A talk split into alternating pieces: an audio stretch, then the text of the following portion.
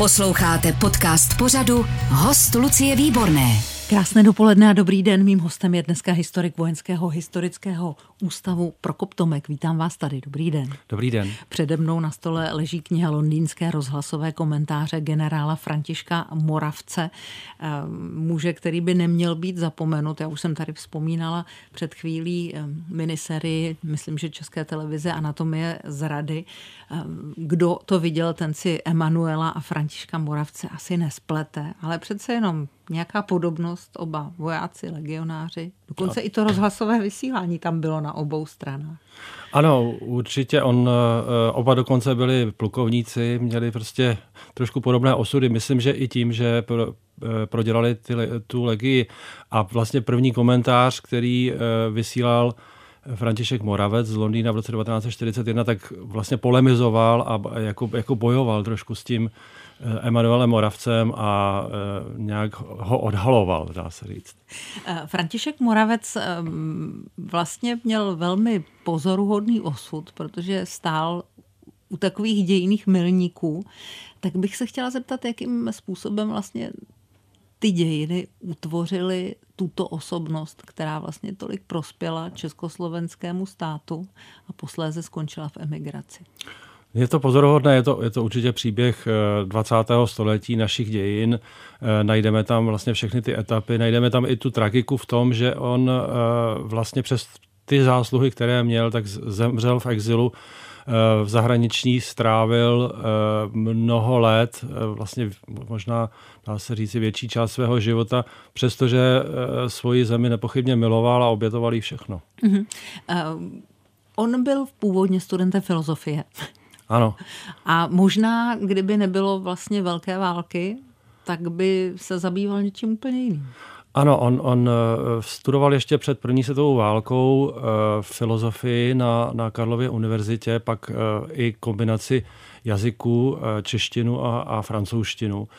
Takže jeho budoucnost by byla nejspíš akademická, ale mm, on to přervala válka, protože musel narukovat do rakousko armády Posléze se ocitl v legích, eh, v bojích a když eh, válka skončila, tak přemýšlel, jestli se má vrátit a a tady myslím, že je jeden takový moment, který ho charakterizuje, že Eh, cítil, že by to nebylo ono, že už by, se, že už by tomu nemohl dát to, co by to bylo potřeba, že by to bylo jenom částečné, polovičaté, takže si řekl, že už se k tomu eh, prostě na tu akademickou půdu nevrátí. On tam dokonce používá slovo, které by se dnes označilo jako průměrné, ale tehdy v té eh, češtině té první republiky tam to znělo úplně jinak, ale prostě se nechtěl ocitnout v průměrnosti. Hmm.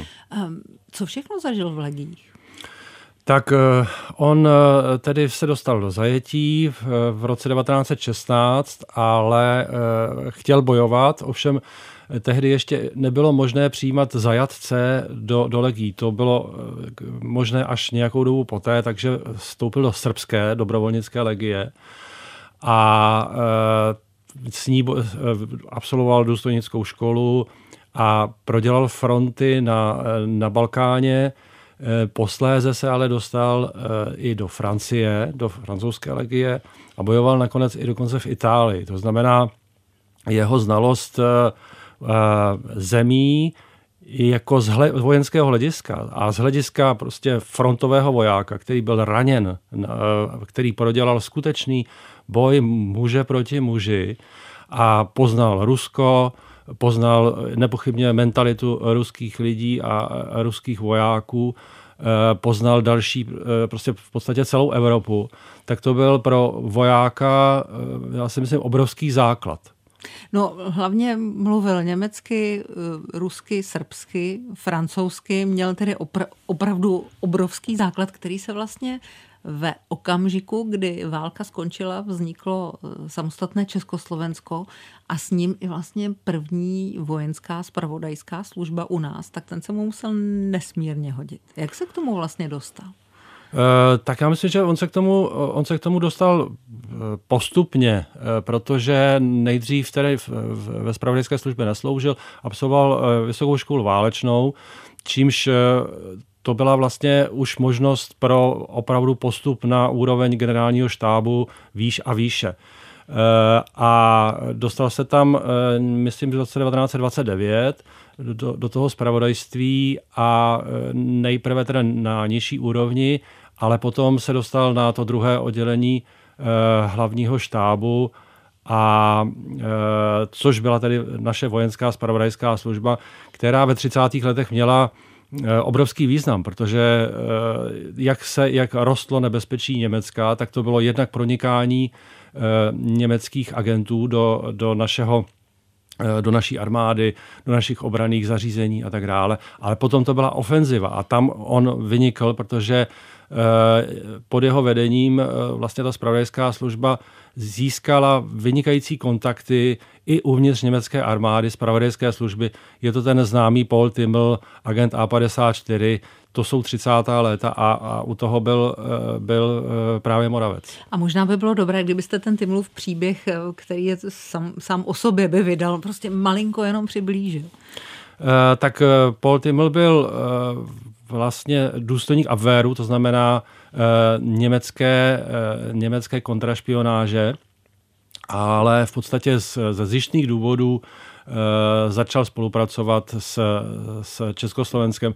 Ten jeho osud je poněkud nejasný, protože není úplně zřejmé, jestli nepracoval na obě strany, nebo v některých... Dá, já, já myslím, že, že pravděpodobně se to měnilo, že, že to nebylo permanentně, že by pracoval pro obě strany celou dobu, ale že samozřejmě on byl nepochybně v dost eh, nebezpečném postavení. Eh, je zajímavé, že spolupracoval s naší spravodajskou službou i během druhé světové války. Scházeli se s ním vlastně i tři králové, Valabán Mašín Morávek, to znamená, eh, absolvoval obrovské riziko, což se mu nakonec nevyplatilo, protože byl odhalen, začen a na konci války vlastně zastřelen Němci. Takže ten jeho osud je tragický, nicméně bylo to, byl to člověk, který měl díky tomu, že byl v té německé spravodajské službě, tak měl obrovský přístup eh, k velice důležitým informacím. Takže to byl prvořadý, prvořadý zdroj. Spravodajská služba, vznikající tedy vojenské spravodajství 20 a 30. léta. Eh, a František Moravec, to musí být nesmírně zajímavá a poměrně vzrušující kapitola. Já jsem si dokonce četla i na stránkách vojenského spravodajství, jaká to byla doba, co se tvořilo, jak vznikaly tajné inkousty, ale stejně ta práce asi stála na, na lidech. Eh, ano, tehdy rozhodně byl eh, hlavním zdrojem, byl agent, tajný spolupracovník, o něj šlo a v podstatě ty technické prostředky tehdy sloužily maximálně k nějak přenosu informací, to znamená vysílačky a podobně, tajné fotografování. Bylo možné odposlouchávat a tajně někoho vyfotit nebo něco? No, známe si, že ty odposlechy to byla teprve no, nová věc, e, e, relativně jako dost asi složitá.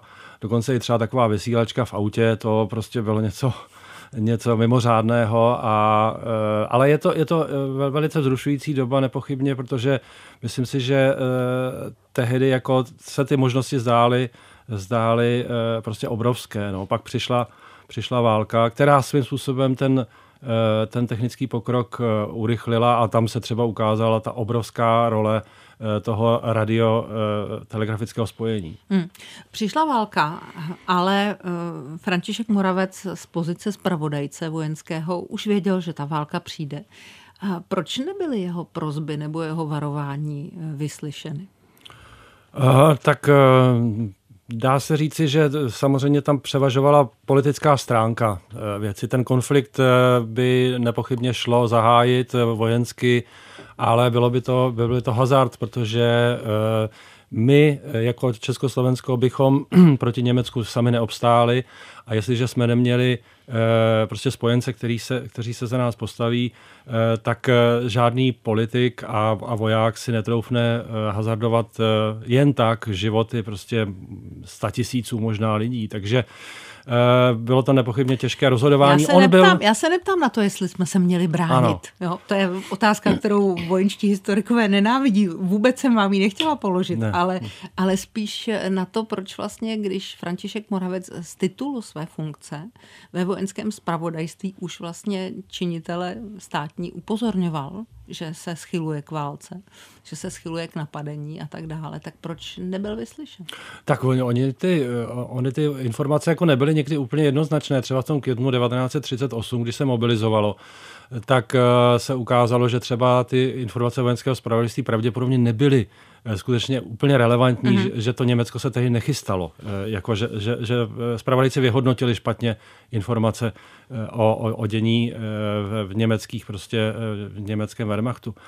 Ale, ale je, je pravda, že nepochybně na, na začátku roku 1939 ta situace už byla jasná. Byli jsme vydáni na milost a nemilost Německu v té okleštěné republice, eh, která nebyla eh, už bránitelná. Ale zejména v tom momentě eh, jako vyslyšet prostě jako já myslím, že, že Moravec tehdy vlastně v podstatě nechtěl asi, asi vysloveně bránit tu, tu republiku, ale spíš dělat nějaká opatření třeba zachránit výzbroj, zničit eh, prostě důležité, důležitý materiál, který by padnul rukou Němcům. To by, byla, to by byl velký příspěvek eh, vlastně i budoucí válce, budoucím spojencům, protože takhle padlo eh, Němcům do ruky obrovské množství materiálu, velice ceného, často tanky například, a se kterými zahajovali Němci pak válku Blitzkrieg v Evropě. Takže to, to byla chyba rozhodně, ale, ale jako obrana byla, to by bylo velké hazardorství. Hmm. František Moravec se s deseti dalšími sebral a v březnu 1939, teda, jestli si to pamatuju dobře, tak opustil republiku a odvezli sebou zpravodajské archívy. No, tak to považuji za, za velice zajímavý moment, protože důstojník, který poslouchá rozkazy, tak vlastně se sám rozhodne uh, a uh, jde bojovat jinam, ale v momentě, kdy vlastně žádná válka není, kdy je otázka, jestli, jestli, bude. jestli bude, jestli bude možno eh, vlastně eh, tu republiku vůbec obnovit, ale a e, obrátil se na spojence ve Velké Británii, kteří díky tomu, že věděli, že naše spravodajství je cené, že má cené kontakty a že e, válka s Německem hrozí, tak e, vlastně mu umožnili je, jemu a jeho tady deseti mužům odletět 14. Eh, března 1939 přes Německo ve velice špatném počasí.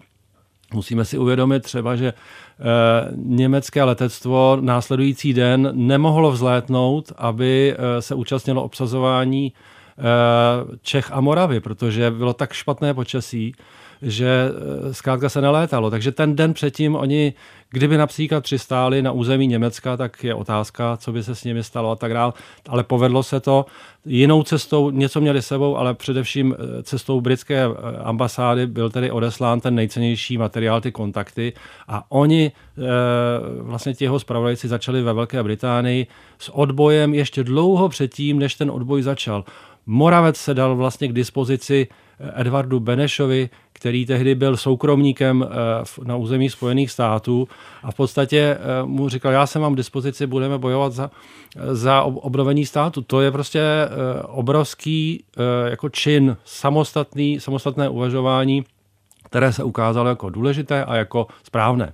Moravec je dneska připomínán zejména jako duchovní otec operace Antropoid. Ano. Právě. Určitě. Eh, je to, eh, byl to jeho, jeho nápad, v podstatě se to zrodilo už na podzim 1941, eh, poté, co nastoupil Heydrich, poté, co vlastně začal, začal vraždit jako přední odbojáře, kteří už byli zatčeni a tak dále. Vzpomíná se na generála Bílého, který vlastně byl v blízkém kontaktu s, právě s Moravcem a Moravec ho obdivoval. A e, Moravec na to chtěl reagovat a navrhnul tady ten čin. Edward Beneš vlastně s tím e, po, nějakém, po nějakých úvahách vlastně nesouhlasil, protože se obával právě represí, že by to tedy ten národ, národ oslabilo. Nicméně nakonec e, Moravec e, tady tu akci dotáhl do konce. Na konci roku 1941 tedy byl vyslán výsledek Antropoid a pak v květnu Eh, tedy se, ten, se to skutečně stalo. Hmm. Jak těžké bylo udržovat vlastně pro exilanty um, nějaké kontakty s těmi, s těmi informacemi z domova? No tak eh, bylo to nesmírně těžké. Zejména teda po té Heidrichiádě. Ano, protože e, samozřejmě těch vysílaček tohoto to, to spojení bylo, bylo omezené a e, záviselo na to, to na tom, jestli prostě ti, e, ten odboj bude decimován, e, decimován nacisty, gestapem a tak dál. Jiné cesty v podstatě nebyly, protože když byla válka, to znamená lidé necestují, kurírní cesta je prakticky uzavřená, navíc je těžkopádná a tak dále, takže bylo to těžké a je nutno říci, že to byla taková, myslím, obtížná chvíle i pro Moravcovo zpravodajství za války, protože eh, prostě ty zdroje vysychaly. To znamená, eh, nebyli už Moravcovi muži, nebyli tak cení pro, pro britské spojence a nevěděli tolik, prostě v podstatě byli trošku slepí, dá mm-hmm. se mhm. říci. Jo.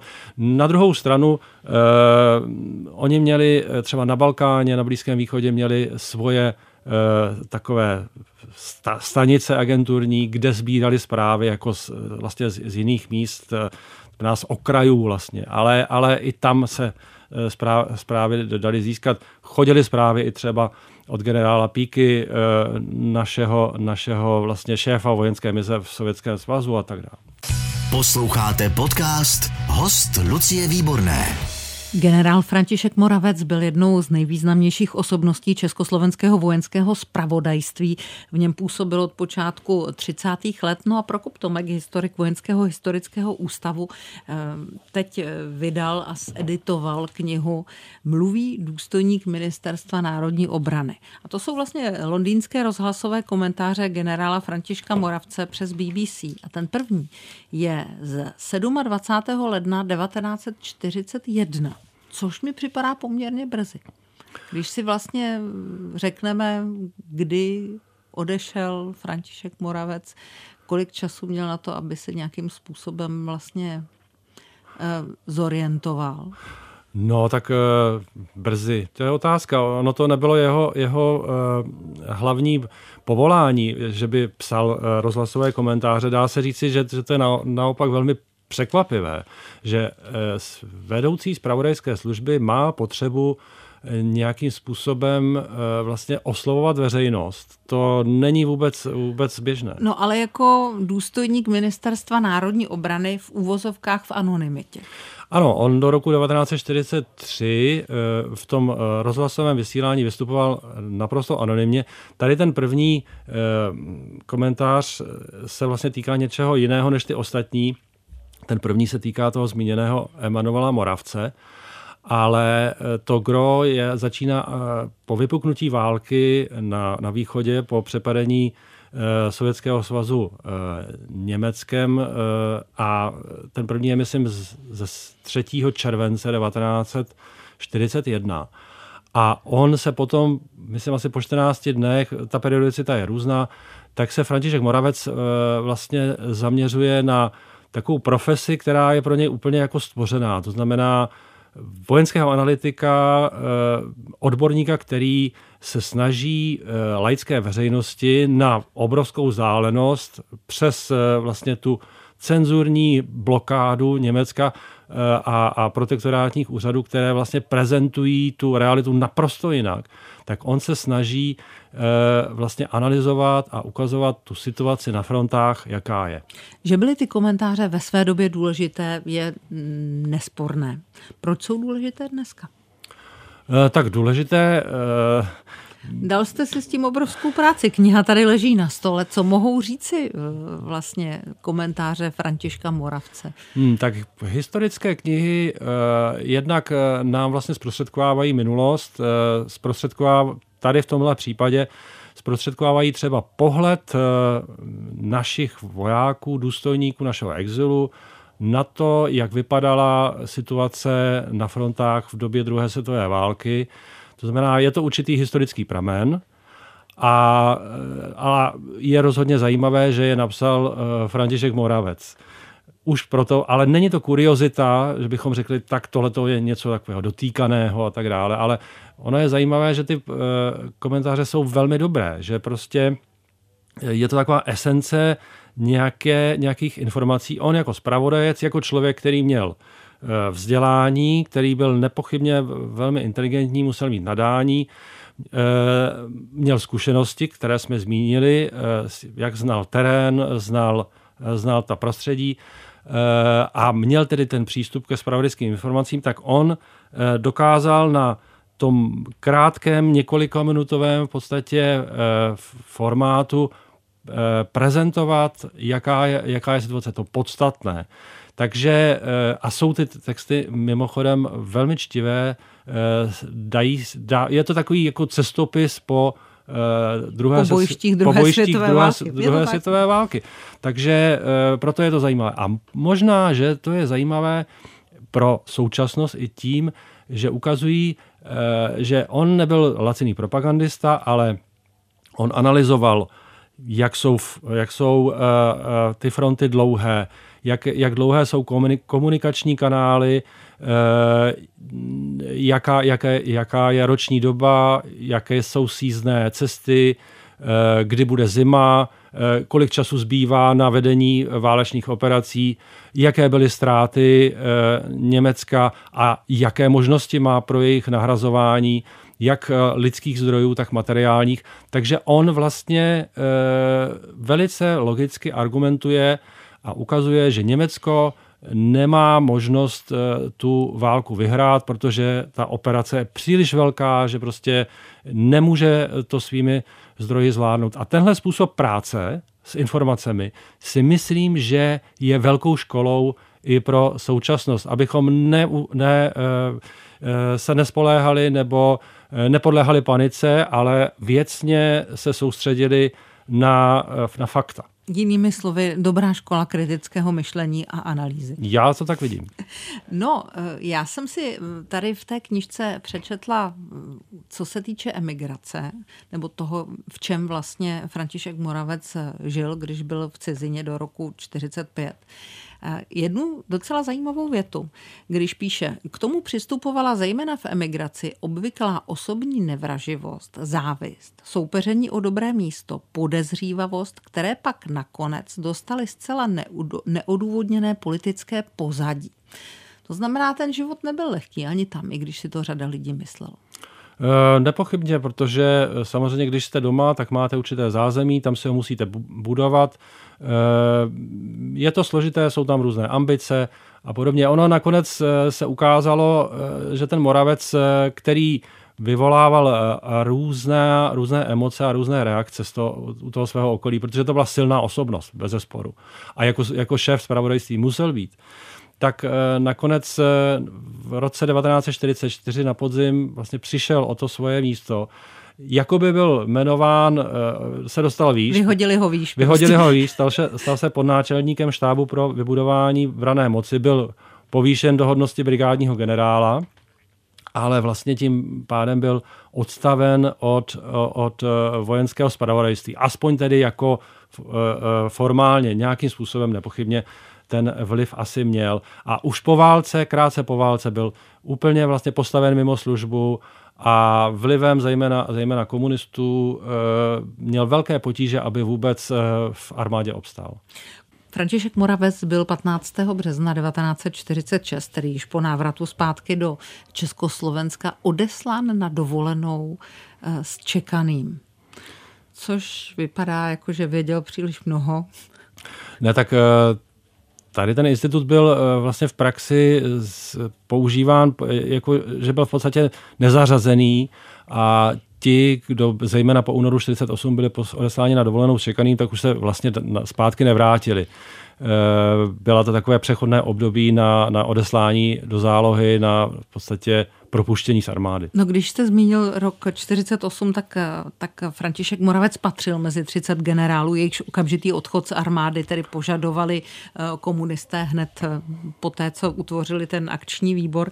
Jak odešel za hranice? Uh, tak on odešel, uh, to je trošku nejasné, tam je několik variant, ale v podstatě uh, odešel úplně jako běžný, dá se říct, exulant, to znamená přes hranice pěšky nebo s, nějak, s nějakou pomocí, ale jenom s aktovkou, vzpomíná na to, že s aktovkou a tam měl eh, dekrety od vyznamenání a to bylo všechno, co si vlastně po té dlouholeté službě eh, naší armádě a, a vlasti, tak si odnášel do toho druhého exilu. Takže odcházel zase do neznáma, naštěstí měl vlastně rodinu, eh, jeho žena přešla hranice jinak, dcery byly obě už v zahraničí, takže tahle ta věc byla uh, jako, jako zajištěná. Nicméně musel začínat znova, byla to no, nová etapa jeho života. Zase na druhou stranu se říkám o člověka, který tady budoval vojenské spravodajství a má nějaké zkušenosti a znalosti a nepochybně i kontakty musel být docela v zahraničí zájem, ne? No samozřejmě. Eh, samozřejmě on se nemohl, nemohl ztratit. Dostal se tedy do Velké Británie za krátkou dobu do Spojených států, a tam, se, tam je zajímavé, tam se pak vrací někdy, myslím, v roce 49 do, eh, do, do Německa. Tehdy to byla americká okupační zóna, později Spolková republika Německo. A tam začala jeho vlastně poslední spravodajská eh, etapa jeho života a to, že on se stal eh, vlastně šéfem jedné ze spravodajských skupin, které vysílaly takzvané agenty chodce. Takže seděl v CIA? Eh, byla to byla součást, eh, jako CIA byla, byla vlastně sponzorskou organizací, to je hezky řečeno. No takhle se to používalo. Oni používali ten sponzoři. Mm-hmm. Sponzorskou organizací tady těch, tady těch skupin, většinou těch skupin bylo víc a většinou jim šéfoval nějaký zkušený československý spravodajský důstojník, který tedy měl kontakty, zkušenosti, Eh, hodně to navazovalo na, na ten druhý odboj, na odboj na západě. Většinou to byli lidé, kteří byli předtím třeba ve, ve Velké Británii. On používal krycí jméno Arnold, ale jako, byl, jeho, jako jeho osobnost byla samozřejmě těm spolupracovníkům známa a on eh, tedy až do poloviny 50. let vysílal ty, ty kurýry, agenty, chodce. Eh, čelil eh, celé řadě rizik. Eh, státní bezpečnost uvažovala o tom, že ho unese, měli třeba zjištěno, kam chodí na ryby, takže bylo, bylo by to samozřejmě pro ně velký úlovek. A řada těch, těch lidí, kteří vlastně byli i v jeho skupině, tak byli dabléři, byli to současně agenti státní bezpečnosti, kteří vlastně o něm donášeli takže eh, byla to určitě taková dost náročná etapa, která skončila svým způsobem neslavně, protože ten, eh, ten blokový systém se jako upevnil a v polovině 50. let už bylo vidět, že tedy válka zřejmě nebude mezi východem a západem, že eh, tedy nemá cenu se na to připravovat prostě tímhle způsobem a bojovalo se. Studená válka probíhala jinak, zejména třeba na rozhlasových vlnách a dále a e, Moravec se pak vrátil e, nebo usadil zpátky ve, ve, ve Spojených státech. A ovšem je zajímavé, že zůstal dál jako poradcem a jezdil do práce, e, do, do Pentagonu, byl tedy vlastně specialista na československé věci. A je zvláštní, že tedy v roce 1966 v červenci když jel právě eh, do Pentagonu, tak eh, ho stihla srdeční příhoda a on vlastně... Eh, někde, umřel cestou do práce. Umřel cestou někde v autobuse,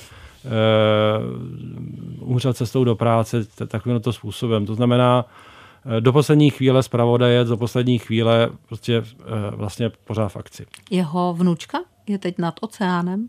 Nebo ano, dcera? ano. Dneska, ne, vnučka, dneska se, vnučka. jeho vnučka se dneska vrací Eh, do Spojených států. Ona se účastnila eh, křtu té knihy eh, minulý týden. Velice, velice oceňuji, jako, jakým způsobem ona a další členové Moravcovy rodiny, kteří žijí tady v České republice, jak se vlastně starají a jak jsou hrdí na, na památku tedy svého, svého příbuzného, svého předka. Americká větev mluví ještě česky nebo už ne? Ne, ne, už, už nemluví. Eh, knížka je tady pokřtěná. Eh, bude ještě něco, co potřebujete vědět o Františku Moravcovi? A nebo se vydáváte jiným směrem jako historik Vojenského historického ústavu? No, tak těch témat je, je obrovské množství a eh, tohle to asi byla taková, taková epizodka, ale je pravda, že například se ukázalo, že František Moravec za války v Londýně publikoval eh, přelomovou stať o nepravidelné válce, o partizánské válce. To znamená, že vlastně Moravec byl vizionář i v tom, co je dneska, o čem se dneska hodně mluví, protože nepravidelná válka je téma současnosti a on to promýšlel, on vlastně napsal určitá pravidla Takže z naší, tedy československé strany, je on zakladatelem i tady toho, tady toho oboru. To znamená možná, že ten výzkum by se mohl, mohl směřovat tímhle směrem. Hmm. Kdybyste si mohli spolu popovídat, co byste od něj nejradši věděl? Jako historik, prostě kdyby bylo všechno odtajněno a on vám prostě na rovinu všechno řekl, jak to bylo. No tak určitě uh, hodně zajímavá by byla uh, otázka antropoidu, protože tam on hrál, uh, hrál tedy tu klíčovou roli, byl tedy tím iniciátorem a to, co bylo kolem, co věděl, nevěděl, co se tam, co se děje v protektorátu a tak dále. To, jako, to si myslím, že by bylo to asi ta první, první otázka, ale já jsem si přiznat, že to by bylo určitě, určitě by to byl hodně, hodně dlouhý rozhovor, který by se týkal uh, i třeba toho poválečného období, které je samozřejmě uh, ne, nejasné, protože my nemáme přístup do, do archivu CIA, které se týkají uh, Františka Moravce a jeho činnosti v Německu. To znamená, to například to je prostě úplně... Možná bychom byli překvapeni. No nepochybně, nepochybně, ale bohužel to je to, to, je, to, je, to, je, to je nejasné. Eh, zajímavý by byl třeba i rozhovor, eh, on sice vydal paměti, eh, špiony jemuž nevěřili, teda tak, tak to vyšli, on je tak nenazval, ale o nich se hodně mluvilo, protože ty paměti vlastně vycházejí jaksi jako takový upravený text, jako jsou tam některé nejasnosti, samozřejmě memoáry jsou uh, uh, vždycky subjektivní. Já, my, já myslím, že to teď řeknete naplno, memoáry jsou proto, aby se v nich lhalo. Ne, tak tohle bych to neřekl, ale je to, je to uh, rozhodně pohled hmm. té, té osobnosti Jasně. a uh, některé otázky vyvolávají než větší, než, než aby je zodpověděli. Prokop Tomek dneska hostem radiožurnálu. Mluvili jsme o generálu Františku Moravcovi. Já jsem moc ráda, že tady tahle zmínka padla, že jsme třeba rozšířili i vaše obzory. Tak děkuji za to a přeju, ať se vám daří. Děkuji za pozvání. Naschledanou. Lucie Výborná od mikrofonu přeje hezký den. Ať se dneska daří i vám. Všechny rozhovory z hosty Lucie Výborné můžete slyšet na webu radiožurnál.cz v aplikaci Můj rozhlas i v dalších podcastových aplikacích nebo na YouTube kanálu Radiožurnálu.